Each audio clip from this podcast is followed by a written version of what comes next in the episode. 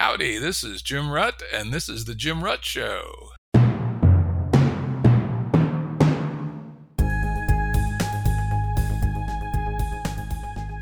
This is a Currents episode. Currents are shorter and less heavily produced than our full length episodes and generally focus on a single topic. As always, links to books, articles, and organizations mentioned are available on the episode page at jimruttshow.com. That's jimruttshow.com. Today's guest is Nora Bateson. Nora is the president of the International Bateson Institute.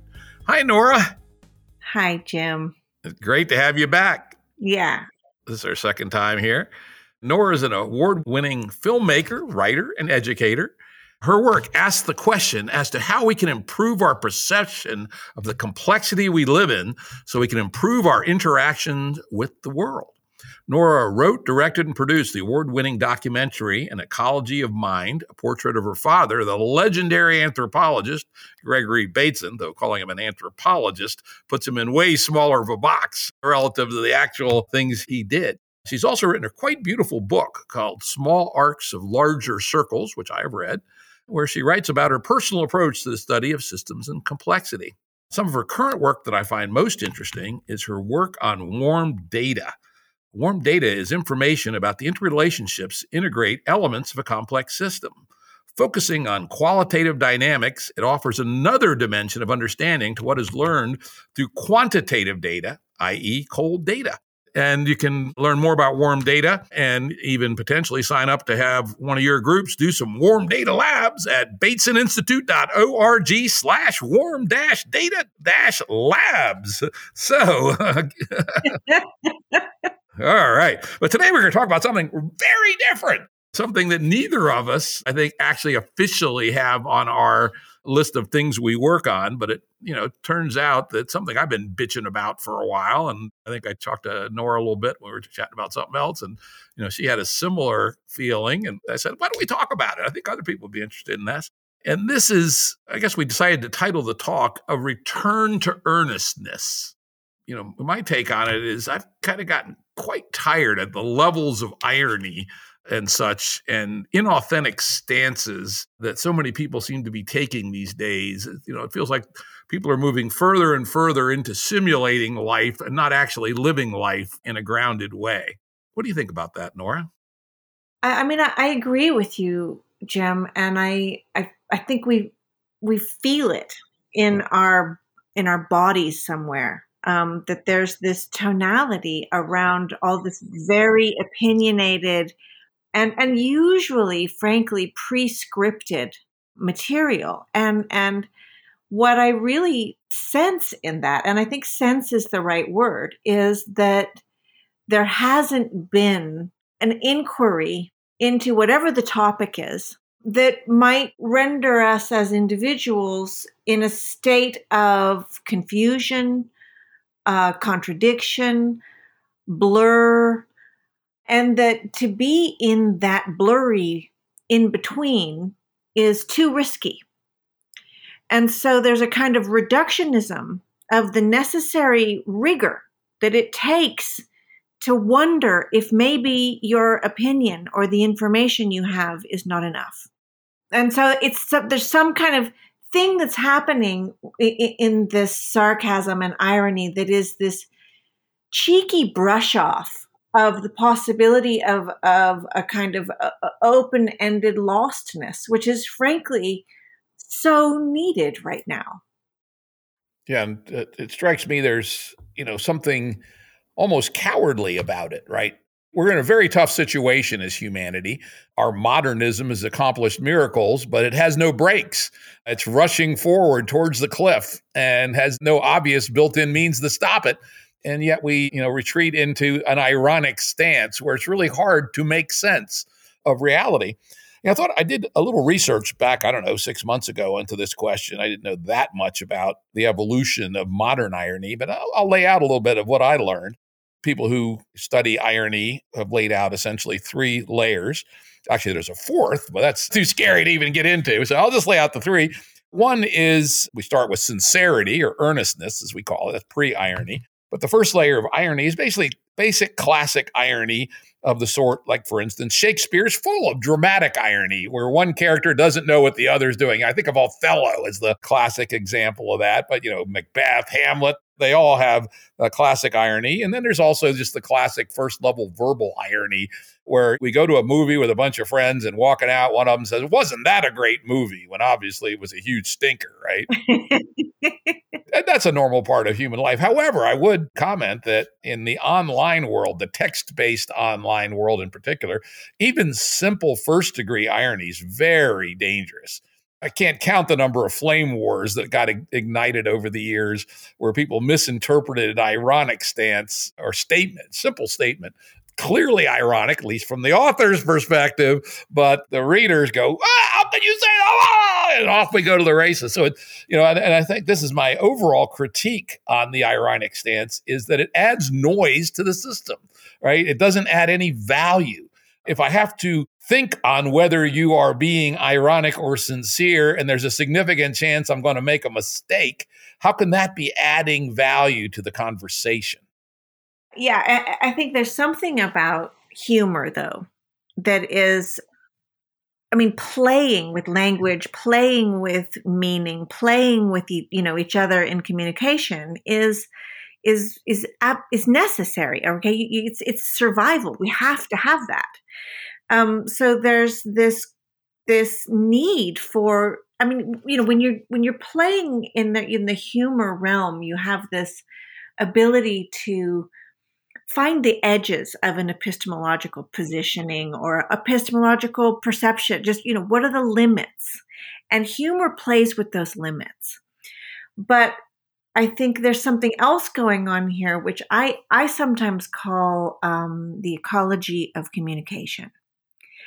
And it's this kind of recognizing that in our communication, there are things that are possible that can grow here. And while we are in communication, we're constantly exploring and learning about what those limits might be. And I'm not really sure, and you're not really sure. And actually, it's changing as we go along. So neither one of us should be sure. It's completely appropriate as two living creatures to be in a constant state of exploration about where we are in, in possibility. Okay, so where I am feeling frustration with what's happening with irony is in the initial inability to perceive the ecology of communication which I think is what you're referring to, you know, in a way when you're saying that the author didn't mean it, but in the online space, there's not enough other contextual information, and so it gets misunderstood. Um, there's also a lot of contextual information that is pitting people against each other with very high stakes in polarized scriptings. And so uh, it doesn't take very much to make a bad joke. And so I guess that's part of it is just recognizing what's in the ecology of the communication. And and in that we have I mean honestly there's it's a mess. The world of information and communication is a mess right now. It's like someone poured caustic sauce all over the structures of of information distribution and um, and reception. And, and at this point, anything you look up, you can look up the opposite, and that's true too. And you know, does does coffee cure glaucoma or cause it? Yes, both. And there's plenty of information for both sides of that. So, so I think one of the things you have to have if you have irony that isn't harmful is you have to have some degree of shared understoods.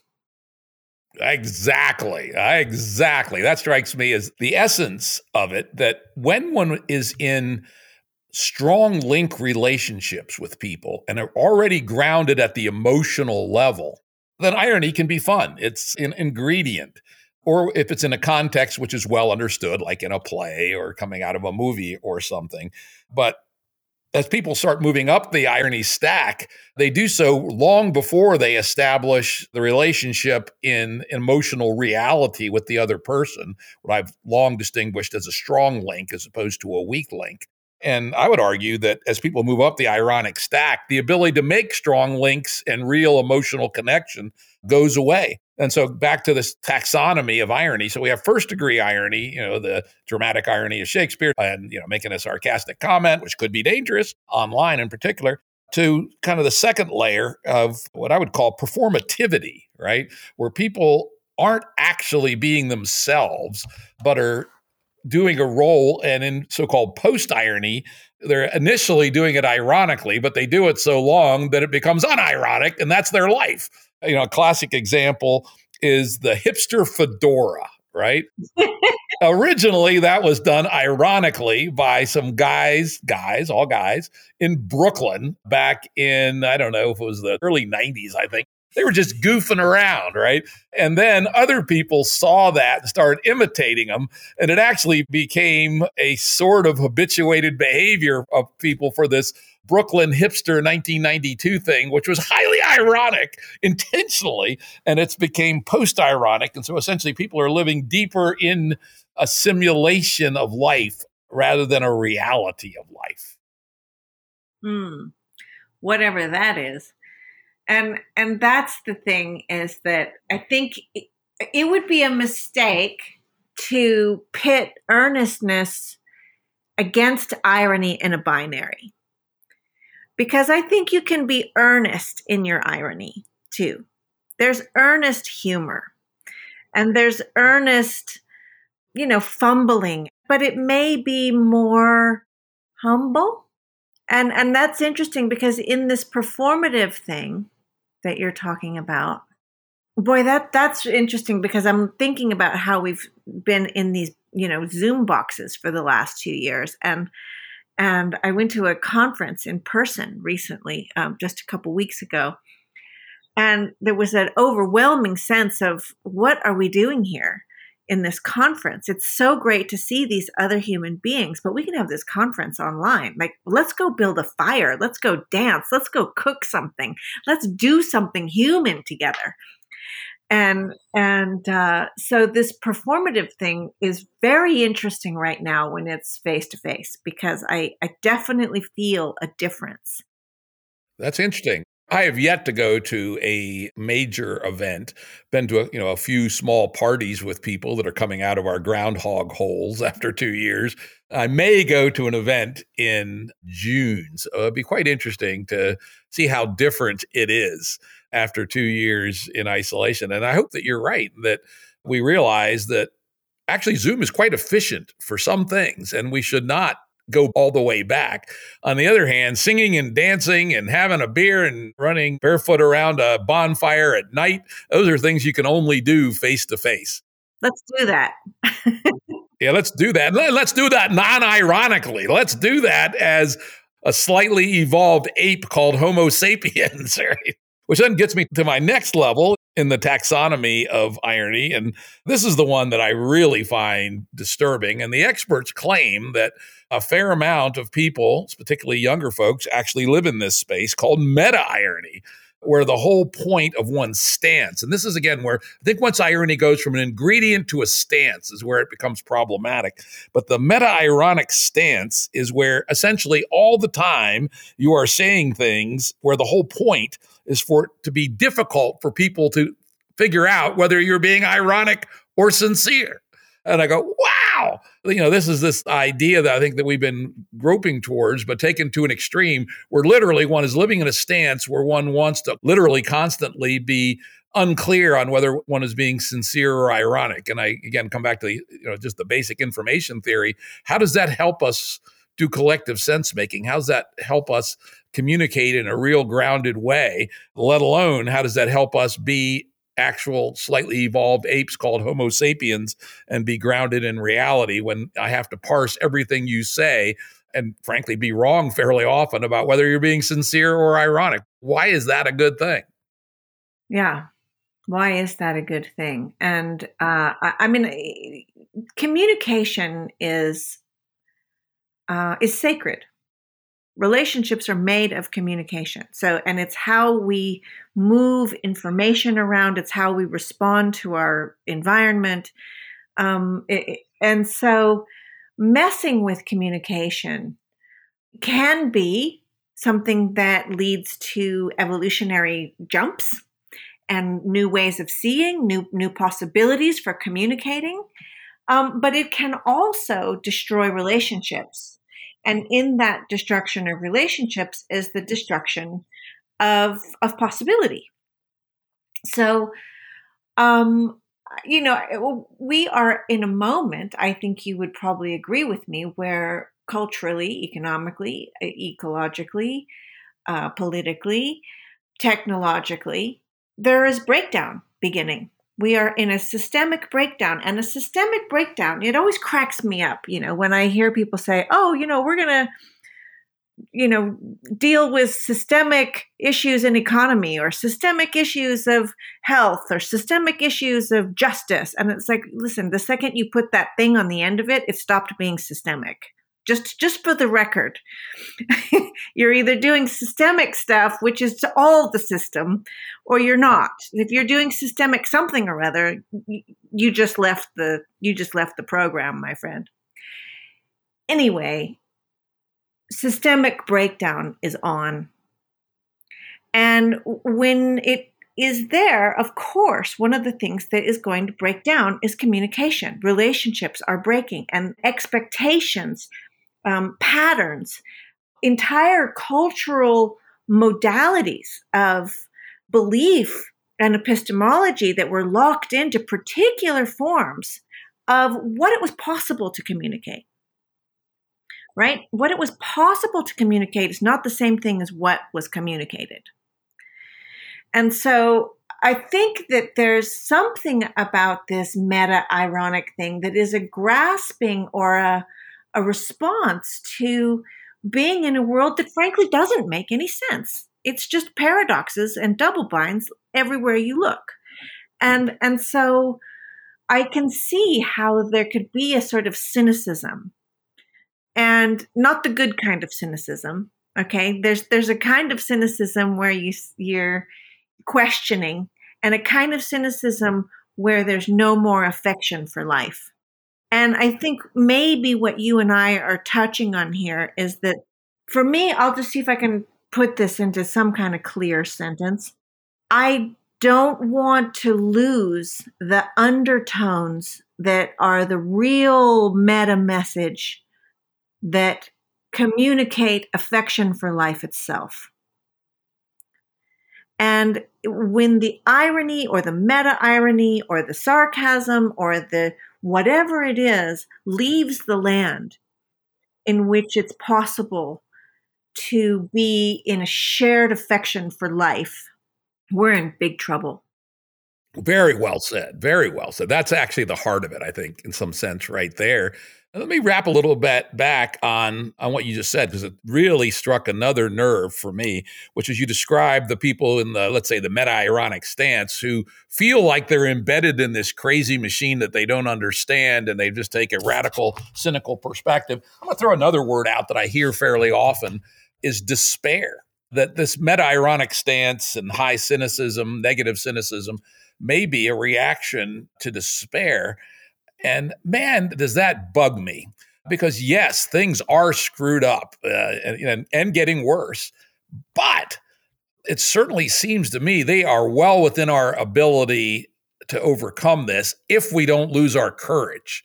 And again, I alluded to it earlier. I, I, I find the meta ironic stance in particular a cowardly one, you know, not being willing to put down what you think and to speak earnestly, honestly, and groundedly with other real human beings to form the kinds of strong links that will allow us to work cooperatively at high levels of efficacy to get on these problems, right? If we all sit around doing our performative meta ironicism, we're never going to solve climate change or the breakdown of good faith discourse. What do you think constitutes or are the conditions for morale? Because I think that that comes into this sort of, for me, the opposite of despair is some kind of morale. It's like a, a spirit, a, a shared strength that comes from I don't know, it comes from a warm place. Okay. I work in warm data. I'm allowed to say that. It comes from something warm that is shared. And and I'm interested in this idea of morale. My friend Philip Ganabi and I have been sort of exploring it of what is this thing that in in the dark of the night when everything goes wrong we have each other to go forward with and there's some extra there's an extra pocket of possibility that we tap into and um, it, it, seems to me that this notion of morale is the op- it's it's the opposite of cynicism. Okay, if there's no shared affection for life, there's not going to be any morale. And and this affection is not a, a it's not just a lovey-dovey, you know, teddy bears and rainbows concept. It's it's actually, you know, to to have affection for life is to recognize that life can be cruel, right? Forests burn down, people get murdered, things happen. Crops fail, right? crops fail, um, babies die, right? And still somehow we have to get up after this darkness, inside the darkness, and continue. And where does that come from? What can I do, Jim, in my communication with you or with anyone else to help nourish that possibility in each other? Yep. Very well said. You know, I can feel it actually that you know you're reaching out in a very sincere and earnest way here and putting your feelings and your reality on the line here for me to absorb and that alone is a good start and you know if where there isn't a return to earnestness that may be a place to start let's just be fully honest with each other and expose as much as we can about what we're really thinking and how we're really feeling about things and do it in a way that is you know grounded in our mutual humanity and knowing that we're both committed to trying to find solutions to these problems not retreating into despair or cynicism. To the bigger question of morale i love that actually. I haven't heard the word used in that way but i may steal it. Give credit of course in the game b world we have a view that's very much like that which is we believe that the big turn for the wrong, starting about 1870 in the West, now moving elsewhere, was the gradual destruction of the mesoscale. Mesoscale meaning what the anthropologists would say are like extended families in places where extended families are how society is organized, or villages. Interesting, Catholicism banned cousin marriages, which actually destroyed the extended family. We had a, had a very interesting chat on my podcast with a guy about that. And instead, we built villages. But turns out both are about the same size 150 people, a Dunbar number. And these are your security blanket, right? If you live in a extended family or a traditional village and you know you become disabled, they'll take care of you. Locusts eat your crops, somebody will feed you. There is an inherent sense of security about being part of a mesoscale society. And since about 1870, the face to face community, whether it's extended family or village, has been replaced by the market on one side and government on the other. Both cold and transactional, that are essentially atomic. They're my relationship to the market, they're my relationship to the government. They're not our relationship as a mesoscale community around the Dunbar number of 150. And so the approach that we're starting to take, in fact, I'm at looking at another parcel of land today, is to actually rebuild the mesoscale by doing what we call proto-Bs, which are on the ground communities of about 150 people, up to 150 adults, where we look specifically to rebuild this sense of morale, morale, moral being. And some of the things that we've talked about that we believe are parts of that are coherence. That's our term, the game B term for what we talked about earlier, being really in communications with each other completely sincerely with everything the emotional the cognitive laid on the table and neither side ever uses it as, as, a weapon and the other one which is just so important to you know your your story about going to the meeting and that's conviviality The anthropologists tell us that our forager ancestors worked three or four hours a day at the most. And most of the time they spent telling stories, uh, drinking, having sex in the bushes, creating artifacts, writing stories, telling stories, you know, etc. And so some combination of the mesoscale the practice of interpersonal coherence and a real commitment to conviviality is at least some reasonable steps forward, I suspect, to return us to a way of being which is high in morale. Actually, I love that term.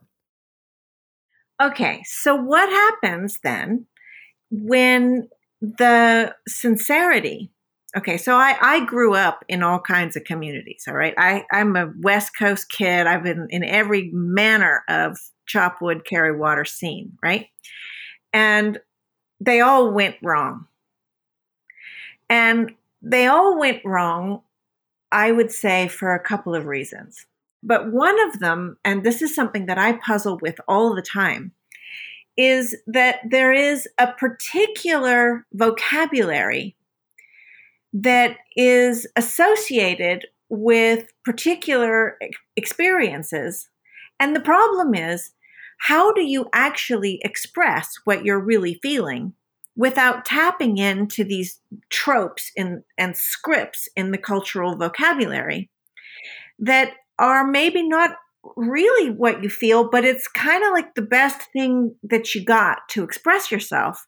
And the next thing you know, you come out with a psychological label. This is depression. This is this. This is that. This is this is homophobia. This is, you know, whatever it is, there is an, an existing set of swirling scripts and this process of going inward to assess what it is that you are actually feeling, thinking, exploring is kind of beyond words.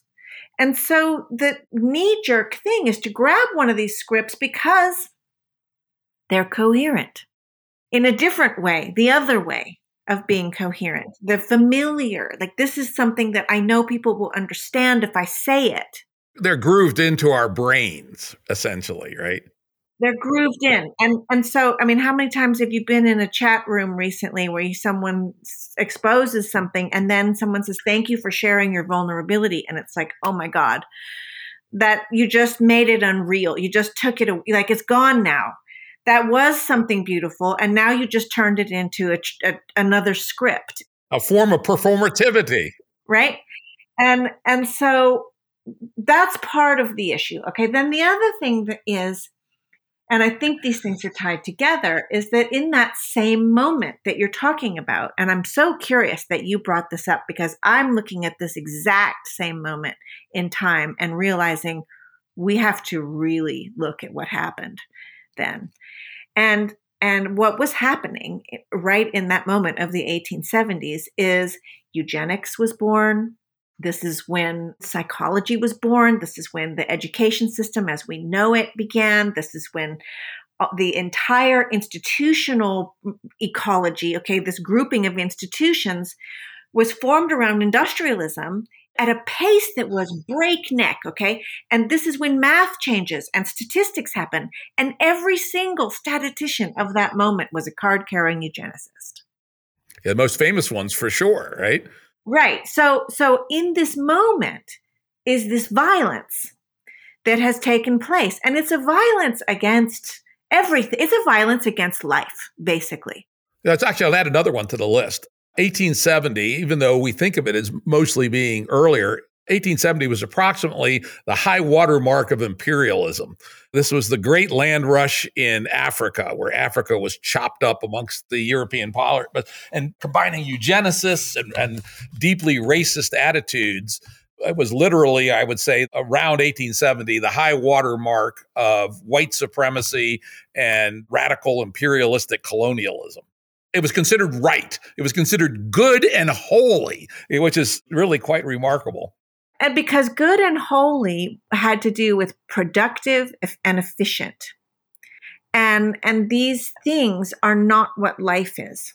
But also exploitative, right? If you could make them the other, if you can make the persons in the South the other, I don't care how miserable you make them, as long as we benefit from it and, and are efficient in an industrial model, then oh yeah, that's the good thing to do.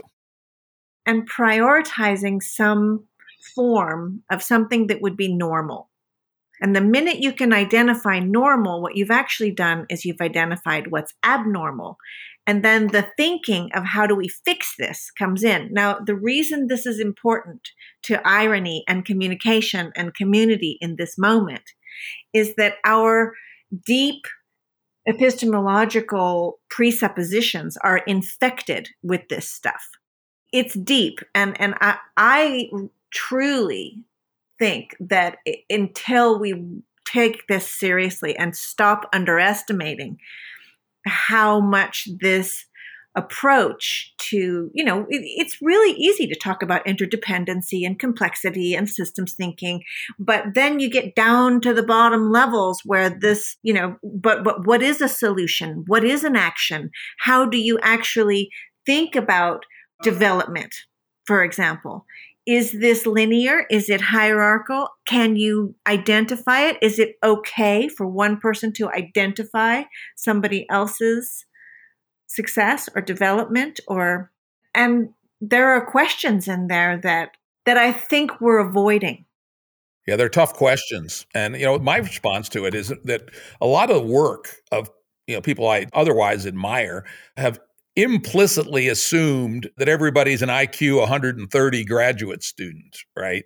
And in reality, a righteous society must provide a life of dignity and fulfillment to everybody, everybody, no matter what their intellectual, biological, or familial endowments might be. And that's one of the things I, I really hope that we're able to do in our proto Bs is not be a place for IQ 130 graduate students only. Yeah, we'll have a few, but a place for regular folks, right, to live great lives.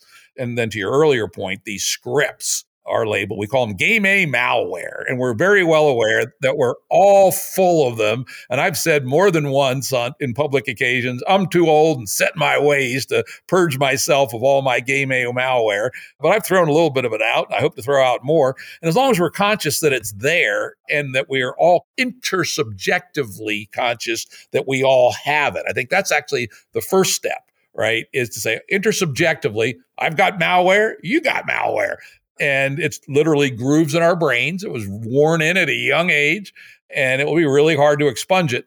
If you know what's there, you can do kind of the meta thing, right? Just got to get a little off left field. But my view of free will, I stole this from other people, but it's not an original creation, is that most of our actions actually come from our not in our conscious frame, but lower levels. And what free will is actually about is we have about half a second to veto actions. And that's what free will is. And so if we become cognitively aware that we have these scripts, which are essentially like subroutines in software, and as you said, it's really easy to go run that script, have it rise up towards consciousness, and that that last half a second, learn to say no to that that may be a set of practices that can allow us to at least reduce the efficacy of this damn game A malware. And those are some of the things we're going to be experimenting with in our proto Bs. And we do not have the answers, by the way. And yes, we're very, very, very, very aware of the history of intentional communities and the low rate of success, though we have found some that have worked. Israeli kibbutzes are a very interesting example because they're not woo woo at all. They're very practical. They have very high coherence. They have substantial conviviality, and they are mission oriented, etc. And so there, there's one place to look. And then the Amish and Mennonites, while not actually operated exactly the same way, have a lot of things that are also worth borrowing that have worked here in the United States since about 1690. It turns out the Rutts were originally Mennonites that came over from Germany in 1690. Our branch of the family were apostates by about 1800, but it has gotten me to look at what they've done. And so, yes, you know, the back to the land and earlier intentional communities, they all failed. We're aware of it, looking into why, and we may fail too for the same reasons. But we we do think that if we're discerning about just exactly these kinds of things, maybe, maybe we can make it work. We'll find out one thing that came in in that same moment is this attention to the individual that it's the individual who's abnormal or the you know to to to clump out the individual the development happens in the individual not in the context. If you're gonna if you're gonna teach compassion, you teach it to the individuals. You don't create the conditions in which compassion would be a natural response, which I, is so wacko to me. I I just can't even. I hear about this all the time, and I, I just can't believe that that some very smart people are still on this program of trying to insert education that makes people more honest or compassionate or earnest right? And and it, that's not where it is. And i think that that's really important for this conversation is that really the conversation is what are the conditions in which it becomes possible to be earnest with each other? Instead of thinking we can you know insert that earnestness as a rule or a policy or some sort of a bylaw of the community it's really the the better question is what what does it feel like to be in a situation in which your earnestness is welcome. Yeah and i would go a step further and say not only welcome but indispensable. If these attempts to form coherent convivial mesoscale ways of being are going to succeed i'm going to put the flag in the ground and say they've got to be based on earnestness as one of their ground conditions. And yes, the ingredient of irony in jokes and theater, etc., should not be run away. As you said, humor is hugely important to our bonding. But the ironic stance where people in my community can't tell whether I'm telling the truth or not, it just seems totally directionally completely wrong to reestablish mesoscale coherence etc and that a return to earnestness is probably a first degree requirement to make this work. It's recognizing, I think, too, that information, and this is sort of at the core of the warm data work. You know, people talk about information as being qualitative or quantitative. And I, I, for me, I'm like, yeah, but actually, no. What's interesting to me is when the information is alive. And that's a, a, substantive difference than it just being qualitative or quantitative because alive information doesn't stay the same. And so when we are communicating with information that's alive, our communication is alive. And we are participating in life in another way. And it feels different, looks different, sounds different. It's it's the whole bit of it is different. And the, you know, the, it's an approach that like that moment in the eight, in 1870 around then okay? So from i would say the whole that whole century. But there's a good deal of talk right now about transformation and systems change and what that means. And and for all the wrong reasons in all the most destructive ways in that moment in history by god they had systems change they sure as shit did, right? Transcontextual all the way down. And it changed everything from the way the family worked to the way language, to the way people ate, to how where they got their food, how they practiced their spirituality or religion, what what money was, what relationship to the past and the future. And my God, everything changed. And and it changed so totally that it's actually very difficult to get out of it. But the seduction of control and linear causality is I mean it's it's getting boring to talk about this because we've been talking about it for so long. But the thing is, if you just hear yourself speaking and I hear myself speaking and I say things like I want to do this to do that. I want to go here to do this. And there it is. It's in the language. It's so embedded. You want to buy the just right apple at the store and you want to live in a way that is somehow optimal. You want to optimize. In some sense, it's the triumph of the complicated over the complex. Here's why it worked because it paid off in shiny objects, right?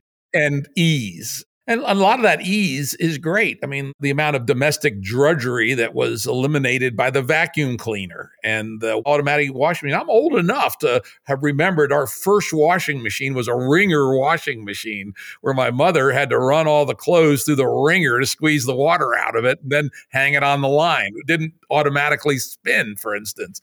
You know, it was a big deal when we got an automated washing machine and about eight or 10 years later, we actually got a dryer. We didn't have to take stuff out, hang it on the line.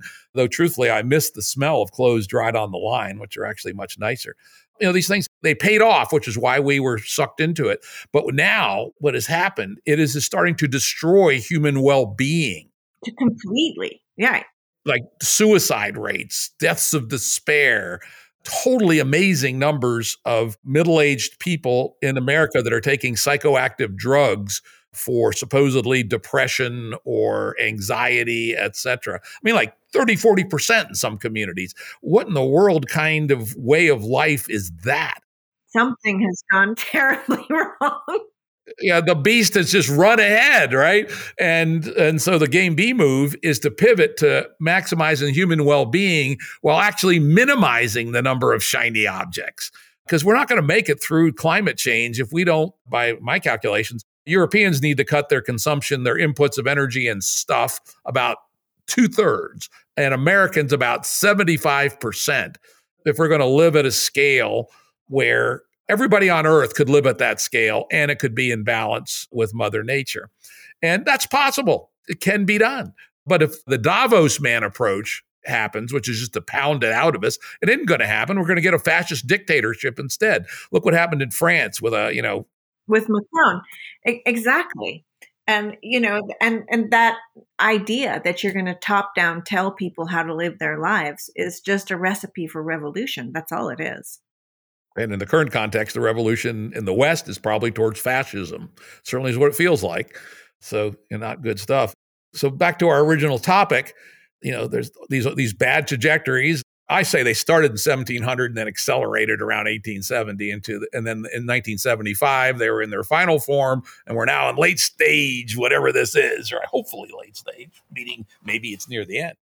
Back to earnestness and the turn to earnestness. I really do feel that it's a necessary substrate for these other good things to happen. You know, the return to face to face mesoscale communities, morale in your terms, coherence, conviviality, etc. And you know, maybe that's the call out we should be doing now, people, is an easy step. Maybe you can't quit your job and move to a proto B, etc. But you can focus on being more earnest in your interactions with the people you're close to. That alone would be a big step. I mean, I think it's that thing of asking the question, you know, in that nanosecond you're talking about. If this communication is dropping into an ecology of communication, what is it going to bring? What possibilities does it open? And and and which does it close? And, and just recognizing that that everything that happens in our communication, we have to live in because it shapes and forms our relationships. And so, what what are we putting in? What are you holding back? I mean, I think that's another big part of this is that it has been um, cultural suicide to reveal yourself. And so there's been holdback. And I I call this, you know, systems holdback is was sort of a frame of schismogenesis that is a it breaks system it breaks relationships if I don't put in what I could put in and you don't put in what you could put in and I I know that you're not going to put in what you could put in so I don't put in what I could put in and I don't try because you're not trying. This is that thing you were referring to as being not very courageous, right? But but really what it is is totally dehumanized, devitalized not, there's nothing to make a relationship out of. There's nothing to make coherence out of there's just a wasteland where nothing can grow. Very well said. And, you know, if we think about our interpersonal communications as an ecosystem, if everybody is holding back and not going all in with their full personage, it's going to be a, a thin, dry, inauthentic ecosystem that we'll have created. And again, another argument for the return to all in personal earnestness in our interactions with each other. Been a very interesting conversation.